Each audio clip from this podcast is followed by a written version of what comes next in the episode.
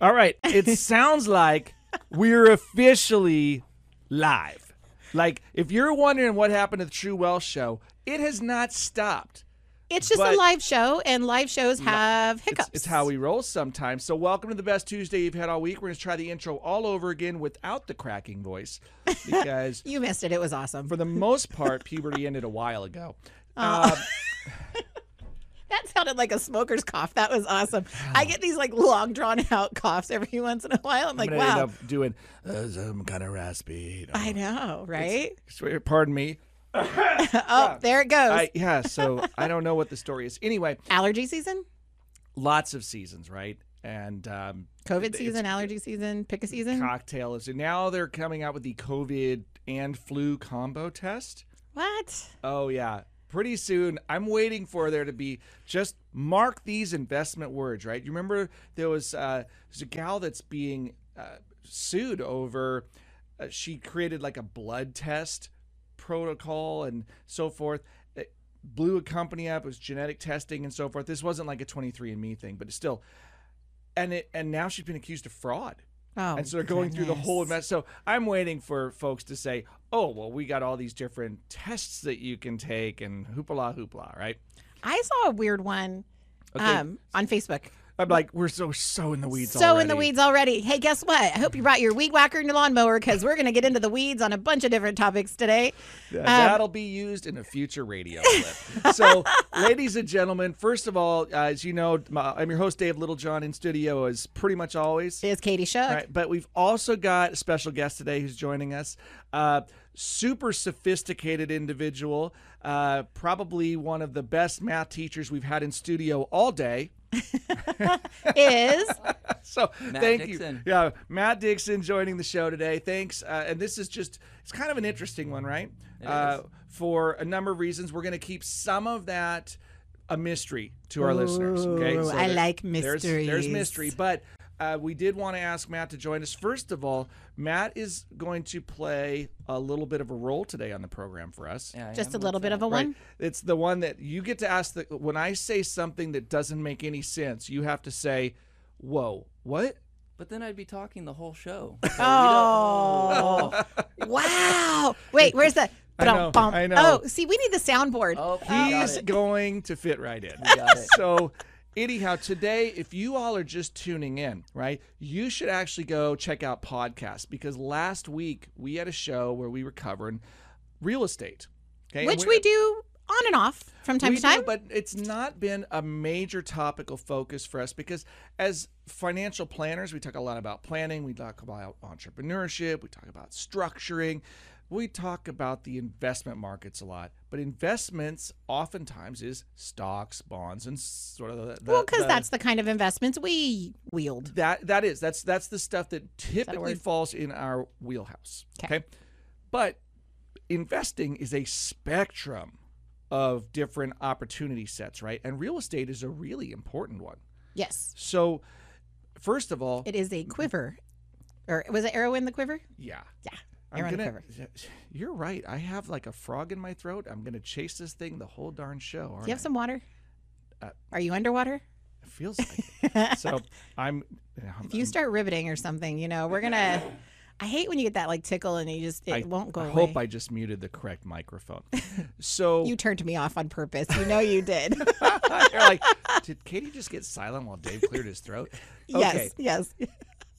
So here's what we're going to talk a little bit about real estate wise today. And this is going to be relevant to lots of different types of investments. Okay, so it's going to, stocks and bonds are going to be appropriate in this discussion, but it's really going to center around real estate a lot. And- Okay. and that's because there have been some proposed tax changes, and these changes will have an, a potential effect on the real estate market, but some of these changes will affect lots of different investments. Okay, so two one of the biggest proposals out there right now is a change in the capital gains rate. Okay, So are they Okay. trying to make it better or worse? that is a subjective question. Ah. Okay, right? so what are they trying- For whom? yeah. For whom? So Because what the are IRS they trying? The IRS thinks it's better. oh, perspective is key. Indeed. Okay, change in the tax. So how are how are they changing the tax Well, code or tax rate? So the proposal right now, and and let me keep this at the forefront for all of our listeners. Okay, proposals are very political in nature. Okay, that is about appealing to a group of people. There's a lot of, if you've ever heard of like classes in college around political science, okay, this is a classic example of triangulating around opinions. So you throw an idea out there with the understanding that that idea is not going to be the final version. It's going to be the way that you appeal to a specific group of people, and you're also going to anger a different group. Okay. And then you're going to allow people to go through a negotiation process. By the way, this is a really normal technique. Okay. If you've ever been caught in a negotiation, one of the things that a savvy person will do is they will make an outrageous offer to you. Wasn't that like the whole Trump thing? Like Trump would just Well, go like high in the sky in because the art he knew. of the deal, that was part of it, right? But you make a really outrageous deal, and people go, "Well, that's just ridiculous," and and so you go, "Well, then what about this?" And they go, "Well, finally, you're reaching reality, and now the negotiation begins."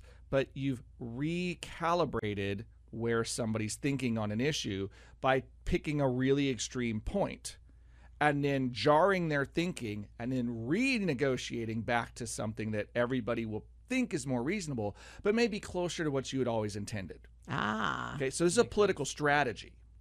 Now, what has been proposed is a change of capital gains rates to make all of them the same as income tax rates. So, capital gains rate of, they want to raise it to 39%. okay. Okay.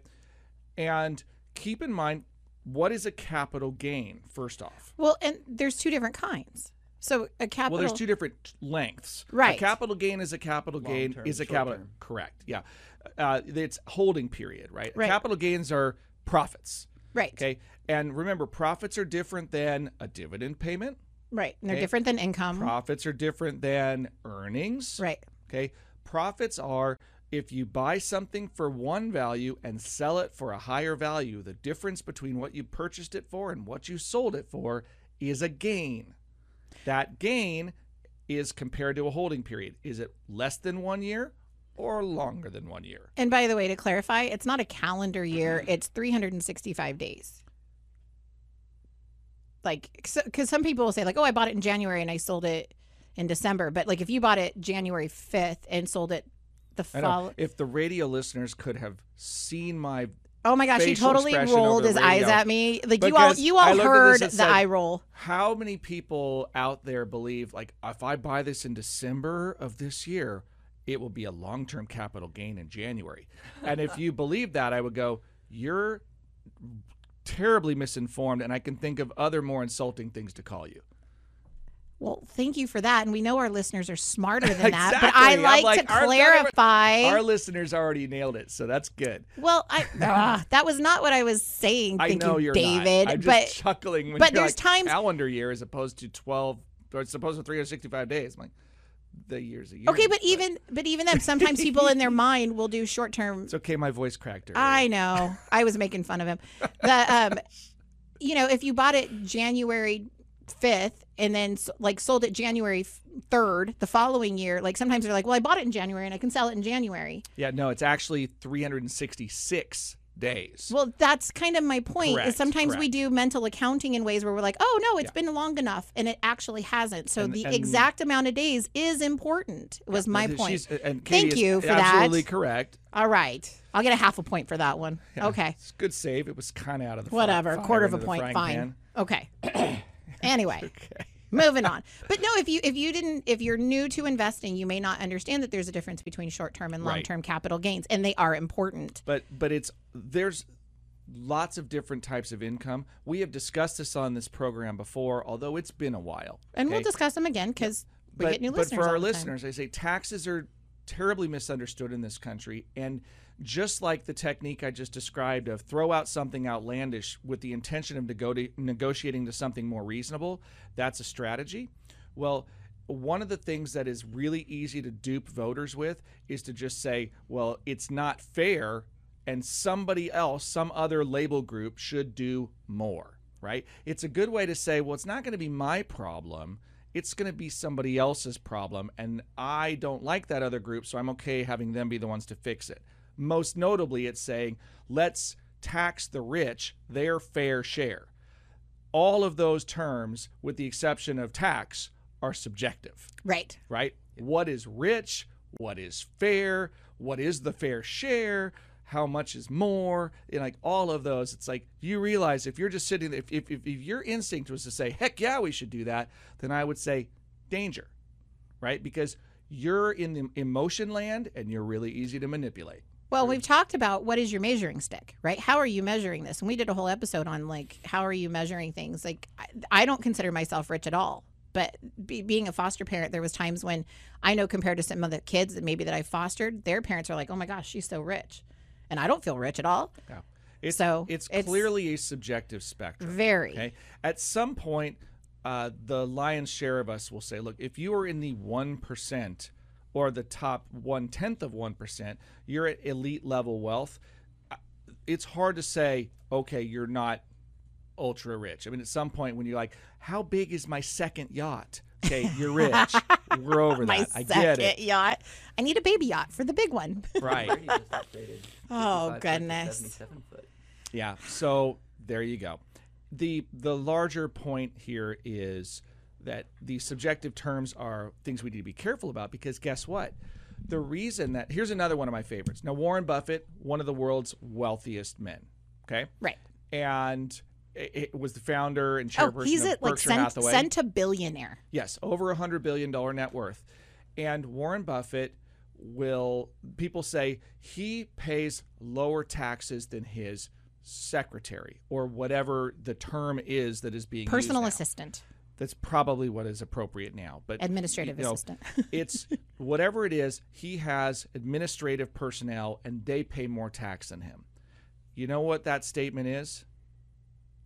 It's what I'm going to I'll tell you, but we'll take a break, okay? We'll do that and then oh gosh, I don't even know if the headphones are. You know what? I'm going to assume that the break Dale's is listening. working Okay. and we're going to take that break. So when we come back, I'm going to tell you why your whole thing about Warren Buffett and his assistant and the taxes, why it's just totally screwed up. But we got to take the break first. Stick around. We'll be right back. This is Dave Littlejohn And Katie Shuck, and Matt Dixon. and you're listening to True Wealth on News Radio 1240. KQEN.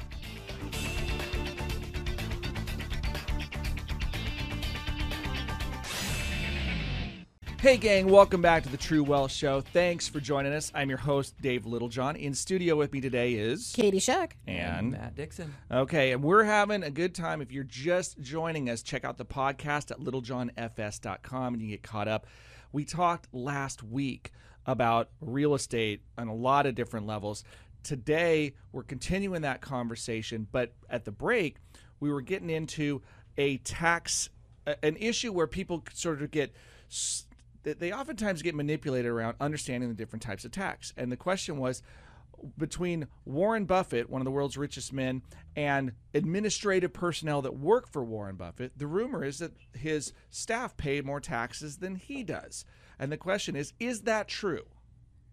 Well, I mean, if we knew their tax returns. Well, it's how they get paid, though. Yeah, so the answer is no, it is not true. All right, on an absolute basis, Warren Buffett pays way more taxes Right. than most all of his staff combined. Now he's a bazillionaire, so you're. eh, But now the question is, well, somebody will say, well, but the percentage is he paying his fair share? And it would say, well, here's the issue: Warren Buffett doesn't take a big salary as a CEO and make buco bucks there. He's a giant shareholder in the investments that he owns, so he gets paid in the form of dividends or capital gains, which are taxed more favorably. They're taxed at a lower rate than income tax. Now, he has lots of dividend checks and lots of capital gains to deal with, but those that tax rate's 20% at the maximum level currently, at least as I understand the tax code. So Right. if you're going to go, you know, nerd check me on that. But if that's the case, and the top income tax bracket, which is slated to go higher, but is currently 37%, Ooh. which means that's 17% higher. Right? The, the income taxes are higher. So you could say, well, the percentage they're paying is higher. And you go, well, yeah, because the type of income, Income they're that they receiving, earn, the type yeah. of revenue that's coming in, and what they're is taxed differently. So when somebody just says, well, taxes need to be more fair, I go, well, careful. Because here's why real estate and taxes matter. I had to tell you all that story to get to this one. And Matt, this is where you're going to start having fun with us. Ah. I'm ready Okay. for it. So, because again, Matt's a Matt's a numbers guy, and Katie, you're kind of a numbers gal. I like numbers. Yeah, I They're mean, my she, friend. I mean, she does. I watch the Sesame Street show once in a while. Yes, yes, and I like to count. Ah, ah. So, uh, as we Thank you very much for that one. David gets a point. so as I want to I want to talk about first of all, how do taxes impact real estate? And it affects it real estate's an investment just like stocks, right? If you are currently told by the government, if you hold something for more than a year, we're going to drop your tax rate from 37% to 20% or lower, right? And keep in mind, income tax is different than a capital gain, right? Income tax, the more money you make, the more your rate goes up. Right. But a capital gain has it also is currently indexed, if you will. So it's progressive. If you make zero, a capital gain, you could have no tax or 10%, 15 or 20% depending on your income levels. We're not going to go into what those are. I don't want to distract It, you. it's not that. important for Is this today's a show. lead up to purchasing power risk? It's not so much a purchasing power risk, but it's a lead up to how much do you keep after, right? Gotcha. It's the net versus gross return. Well, and how the how the taxes are structured is trying to incentivize people to do one thing or another, right? Like it's a behavior thing that the government wanted. We don't necessarily want people flipping real estate every three months. But guess what? We can do that if it's going to be the same tax whether you hold it for three months or three years. right. So the incentive for holding it longer is now they're they're trying to take that away. Well, if if the proposal as currently stated were to go through, that would be the case. Right. But let's think about what this means to you as a real estate investor. If you knew that buying an asset that you could count on having to give up, let's keep the math easy, let's just call it 40%. Okay. That 40% of your profits were going to be given to the government. How's that going to affect your willingness to buy something in the first place? You're not going to be as willing to Yeah. buy it. It's going to change the comparison to other investment types. Right. Well, and it may it may not necessarily defer your purchasing, but if you were planning on holding it short term, that could defer it. Like I mean, if you were planning on buying it and holding it for a while and it made sense still for rental income, you may still go through with the deal. What, what I will tell you is that your total return on investment is going to change, which means it changes the value of, Of the, the- investment. right. So you might look to put your money elsewhere. You might look to put your money elsewhere. Right. Uh, because, and the other thing is, it changes to a certain extent, even uh, when you think about the collateral. If it changes the value of something, then it can change the collateral. And there, there is a connected effect to the banking system, right? And so all of these things end up being an issue. And here's where real estate investors in particular are concerned. There are some ways to mitigate capital gains.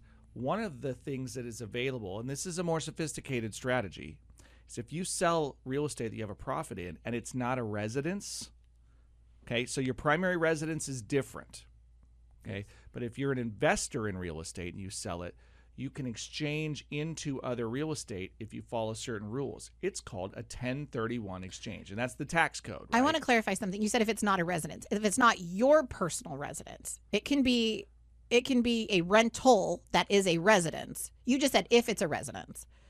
Okay, yeah. I mean, I'm that- just I'm we- we- clarifying. yeah, we can it, it clarify. can't be it can't I- be your personal residence. Like you can own a home that you rent to other people. Right, I guess I yeah, whatever. Sorry. she's right. She's, I'm I mean, she's not wrong about it. We're clarifying here. Uh, so people are like, what? so regardless, you know your your primary residence, right? It can't be your primary residence, and it can't be uh, a personal residence. Right. Okay. Then, but you could exchange it potentially, and what you could do is defer those taxes. It's kind of like when you put something in an IRA, Right. right? You don't pay the taxes until you take it out. Right. So you can defer the tax on real estate by exchanging into other real estate. And this is very popular because now I'm going to tie in another tax. So there's three relevant taxes here. And this is part of a more sophisticated strategy for financial planning and tax management. But our listeners are smart. They're going to get this. There's the capital gain. Right. Long versus short term. We the, the discussion is what if we got rid of short term? It would change behavior. Then there's the exchange. You don't want to pay the tax, you exchange into something else. Finally, there is how it is handled when you die. Okay, not a real fun topic to think about, but when you die, your heirs, the way the tax law currently exists, receive what you owned with a step up in basis, meaning they no longer inherit it at the value that you purchased it for. They inherit it as if they were buying it the date that, that you die. So if that's the case, it's like a reset on taxes, right? All the profits disappear because the original purchase price disappears and now there's a new purchase price.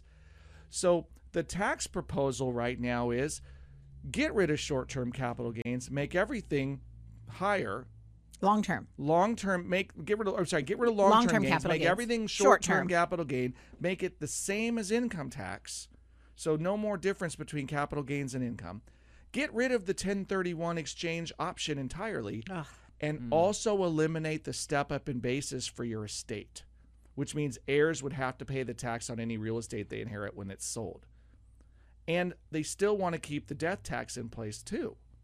Gosh. This is an extremely aggressive tax proposal. So they're eliminating tons of the incentives. It would functionally change the behavior of investors in real estate, which would materially impact the supply and demand curve of real estate. Uh, yeah. Big time.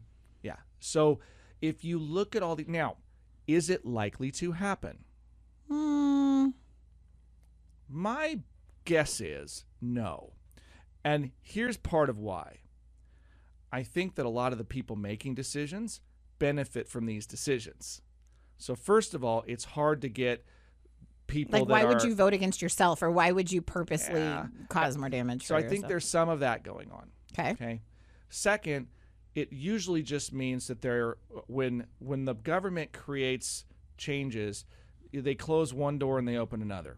So it just means that the planning is going to become different and more sophisticated. Okay. Third, the proposals are probably more moderate than that. If I and and here, shall we play prediction land? Let's, Let's play this one. Okay. All right. So, Matt, if you this is I'm first I'm going to ask the question, then I, then you can ask Right. it back. So the proposal right now, let's just talk about the capital gains tax first. Yeah. What do you think would be a compromise between what currently exists, long and short term are different, and the proposal, which is make everything short term and, and make the maximum tax and make it all income tax rate? The proposal. Um, you know, Oh, So- see, man, okay. put me on the spot Yeah. here. and so I'm- so Okay, can I buzz in? Yeah, yeah. buzz I'm gonna buzz Yeah, in. We're gonna brainstorm, Can we can we play Jeopardy? Can Let's like do it. I got it. Um, I think what they'll do is they'll increase the percentage that long term because right now long term capital gains are the percentage is lower than short term. So I think what they'll do is they'll increase it, but maybe not all the way to where short term capital gains is. Yeah. So I I- think they'll keep the long term capital gain, but it won't be at a disc at the same discount that it is now. I will go even bolder than that. Okay. I think not only will they do what you just described, but I think they will index and they'll essentially create another tier of capital gains, and they'll link it to either the size of the gain or the person's income. Because right now the attraction is if you make lots of income, then you should pay more tax. Okay. But if somebody, and here's the problem though, if you don't make a lot of income, let's say you're on a pretty humble salary environment, but you inherit something they're trying not to tax that person painfully for inheriting an asset. So my suspicion is we get some kind of graduated capital gain scale that just adds about another 5%, maybe 6% on top of the current cap of 20%. So it goes up to 25, maybe 26%, and it's probably applied to people that make more than a million dollars. I know I'm giving really specific numbers here. I reserve the right to be wrong. Nevertheless, if you look at the the backdrop, it seems to me like look up to about they seem to pick on right around 400,000. Yeah. And I would think that the next tier will be for a married couple. If you have a family income above 400,000, you hit the 20% capital gains like it already exists. But if you've got a joint family income over a million bucks, now you're the evil rich people. And so that's when we're going to tack on another 5% on top and we're going to get you there and your income tax is going to be maxed out and we're probably going to get rid of a whole bunch of other government tax credits and so forth for children or whatever else like those all go away you just don't qualify for anything you know you just pay You just full pay. bore on everything so that's what i think is likely to roll out See, and the reason for my pause here is I didn't want to come out and say it. I think they're going to roll it through. I think they're going to, what they've proposed, I think they're just going to slam us. I do. I think they're going to bring all of these capital gains taxes down the pike, and I think we're going to hurt. so it'll be interesting to see All right, so you have Matt okay. Put me on- versus. put me on the record. Matt for versus David they're- I think predictions here. Bringing it. I think they're bringing it. So I think they're. I think they'll raise it, but I think they'll. mo- I think that'll do it in modification because right because I think there's, again, you're looking for that middle ground, right? It's like oh we're gonna go really extreme and everybody's gonna go, and then I think they're gonna back it down a little bit, and that'll what will be that something similar will be what's passed. I so hope they don't. I hope they don't. I think that it would be very destructive to It- real estate and to, and and what it'll do is and they're already saying well we're going to try to exempt the small family business or the family farm and they'll fail right? Because we're inflating the currency and so the danger is that you will uh, essentially kill small family businesses if you do that. And i think that that is politically untenable right? Because that's still the lion's share. There's lots more small businesses than s&p 500 so you how, how do you kill off all of the small businesses that arguably still employ what 70 80% of the population? Right. but if you make it so that it can't have any generational transfer whatsoever because you're just going to tax it out of existence then you create significant problems. So i think that they have some real challenges to tackle right now is that are, they're and making a a really radical tax overhaul without being incremental in nature probably creates unintended structural problems that could backfire Well, Like, and it's a good it way to get unelected. is it a permanent change or is it like a change that's a temporary change for a certain amount of time with the sunset? Uh, that has to do with how many votes they have to do something, right? Um, the corporate tax rate was made permanent, but the personal tax rate was not with the last vote. So that's gonna. But so that's my other question. Like, is it a temporary thing or is it a is it a Well, now we're thing? getting we're we're deeper Again, in we're the getting into the weeds weeds. Then because we're getting into political theory, I think for our listeners, the question is more about, hey, um, how is this going to potentially affect me? So we just kind of laid out the landscape of this major tax proposal. So the next question then would be, how do we? Well, there's there's another element to it that we need to talk about that we just barely touched on, and that is how how would they treat the the death tax? But they're going to make us take another break, right? So, oh, and there's the music, and I can actually hear it in the headphones this time. That's cool. so, stick around, gang. We'll be right back. We're going to pack, unpack a little bit more on this uh, tax stuff, and we're going to do the best we can to make it interesting. But we got to take this obscene profit break first. So, this is Dave Littlejohn, And Katie Shook, And Matt Dixon. and you got True Wealth on News Radio 1240. KQEN.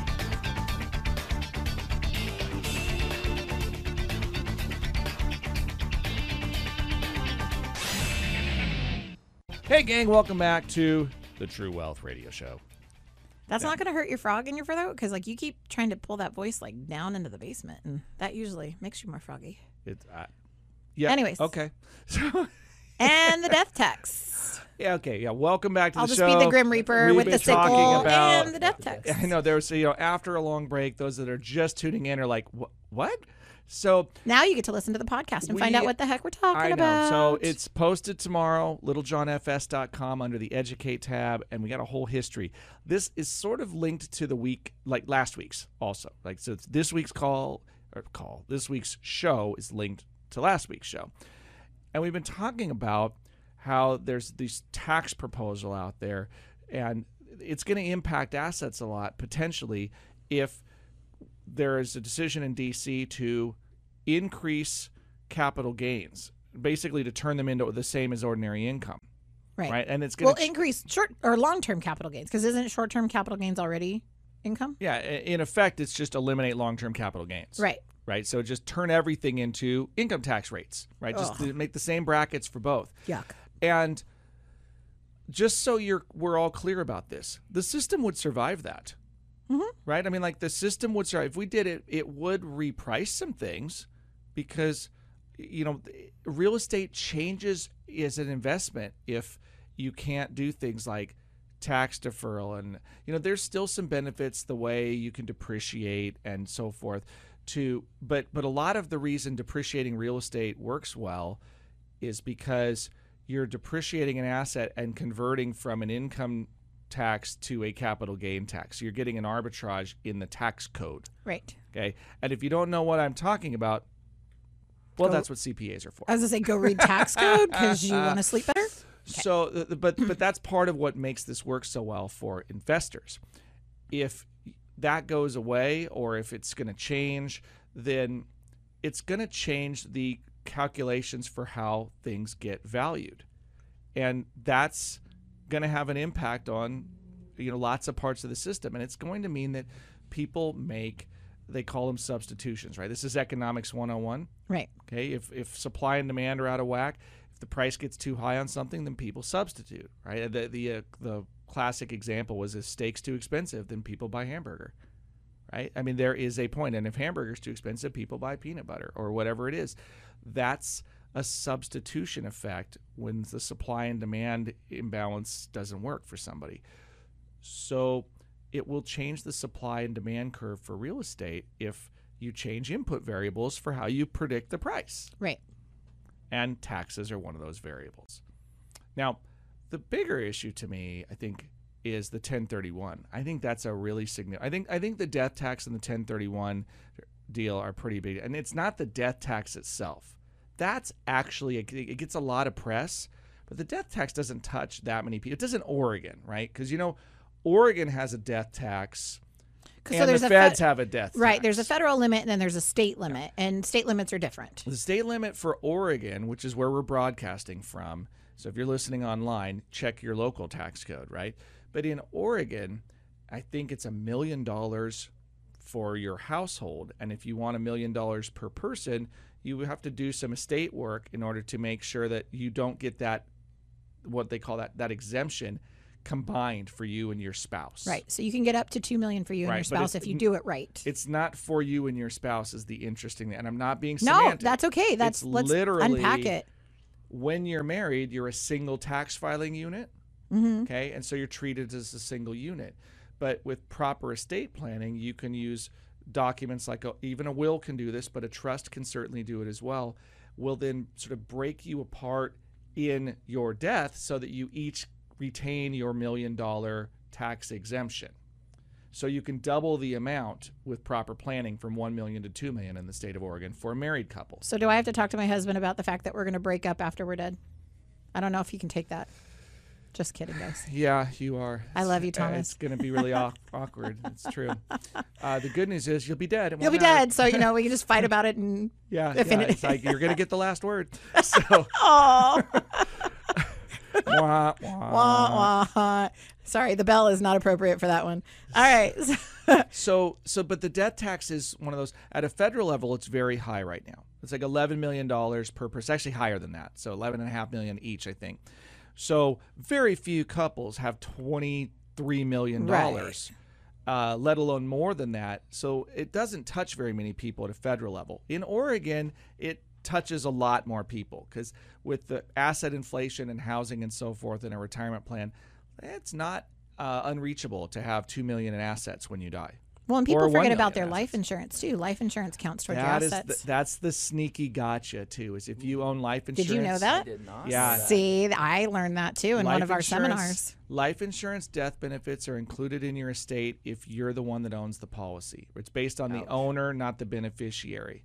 It's a funky thing, right? But it's there. It's real. So it's not too hard to hit that mark. It's well, not like like a person that yeah, if you go out and buy a million dollars of life insurance and you have a house with some equity in it and a small retirement plan, you have over a million dollars to your name. And you're done.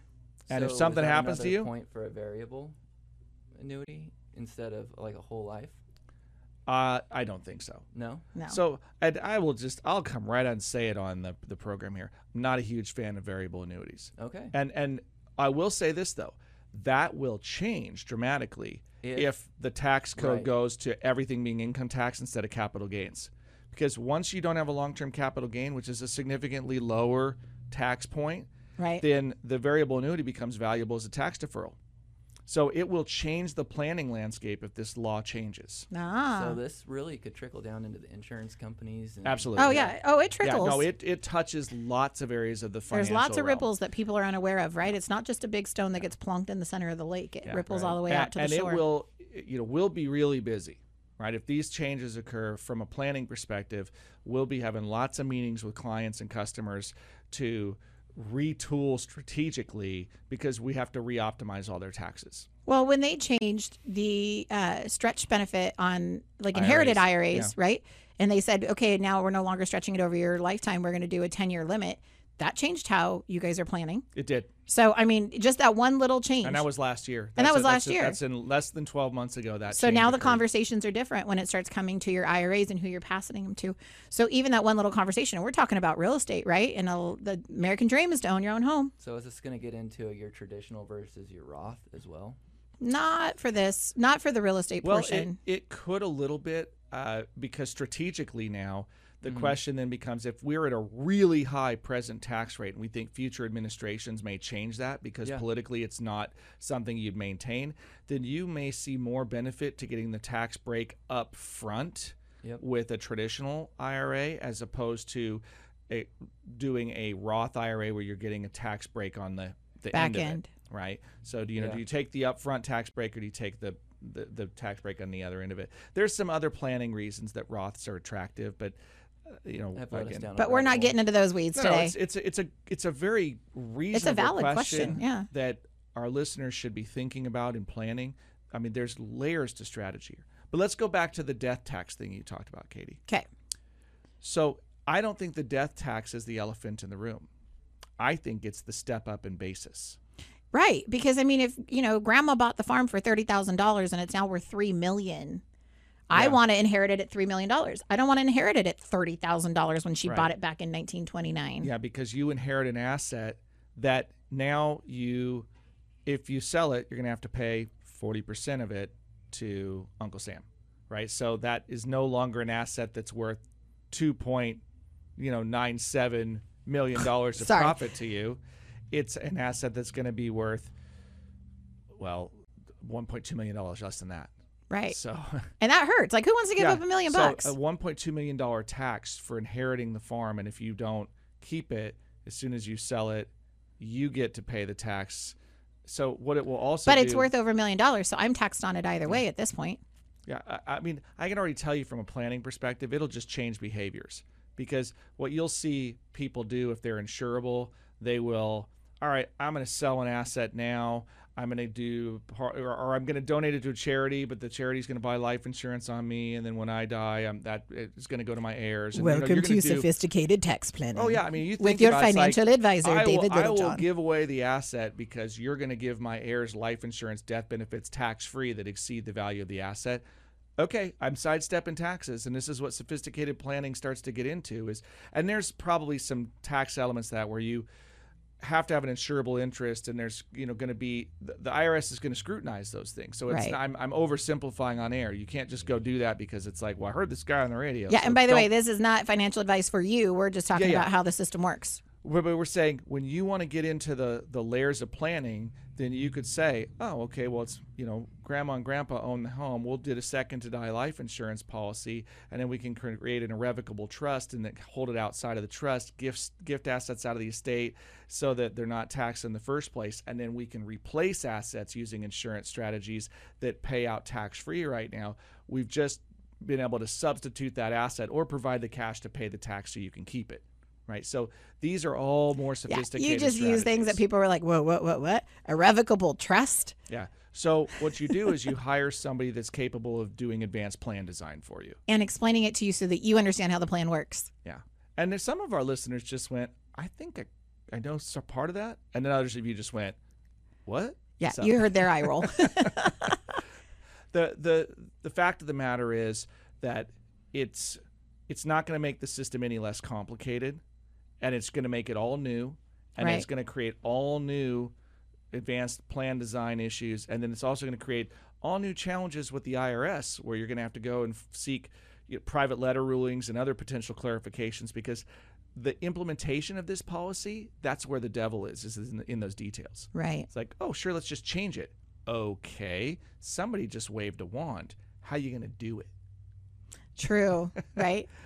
And wouldn't could. We always say wouldn't could, or you know, should and could are not Should always the could. same thing, right? Yeah. Can you do it? Sure. Should you do it? Eh, maybe. So, regardless, what I'm here to tell you is that it, it will have an effect. I don't think it changes real estate as an attractive asset class.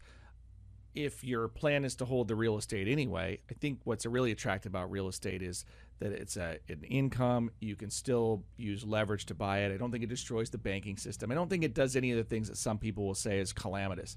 Uh, I think it will really upset a lot of people and I don't blame them because it it does seem sort of arbitrary to say, well, you know, we're let's. I think it comes down to this, right?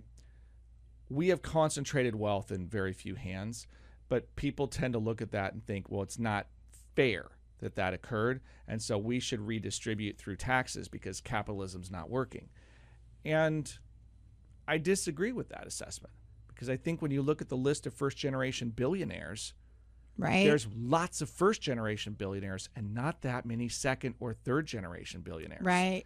It's all first generation wealth from new creations. I mean, Amazon, you realize Amazon didn't exist 30 years ago? I know. Like it wasn't there. It's And now thought.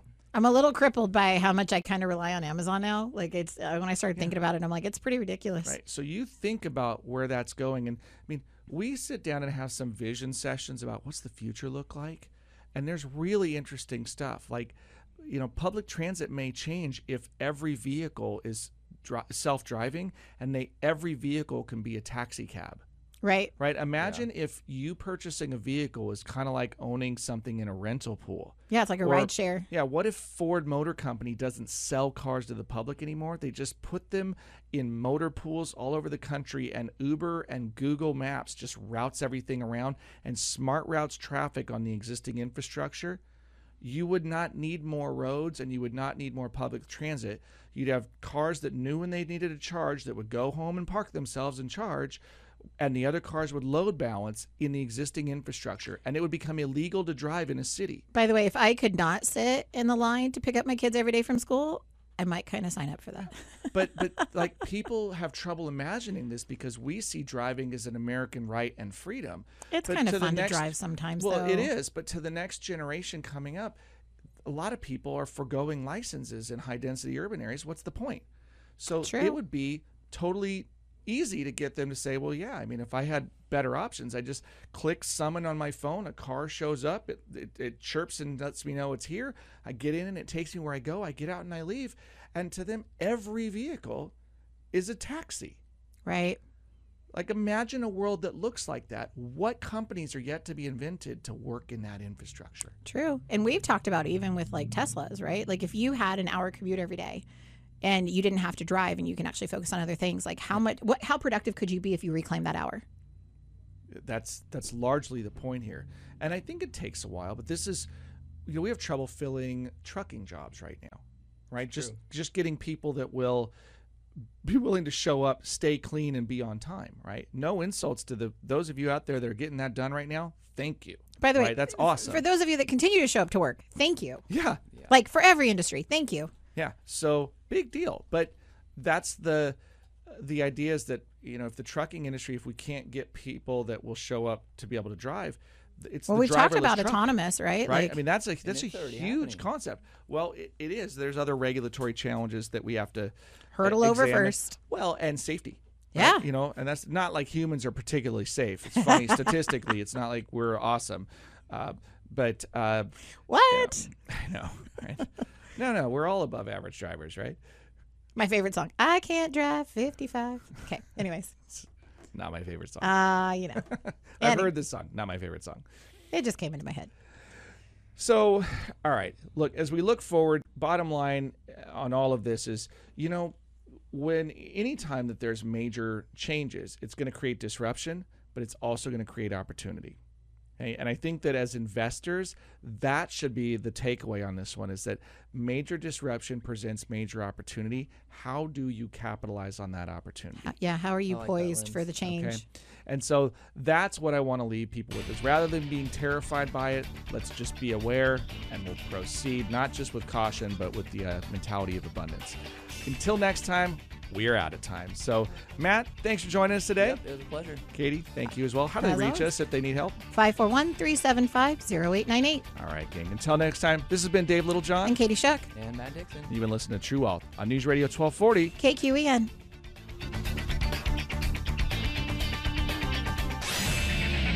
The preceding program was paid for by Littlejohn Financial Services. The opinions and views expressed may not reflect those of Brooke Communications, its affiliates, or its employees.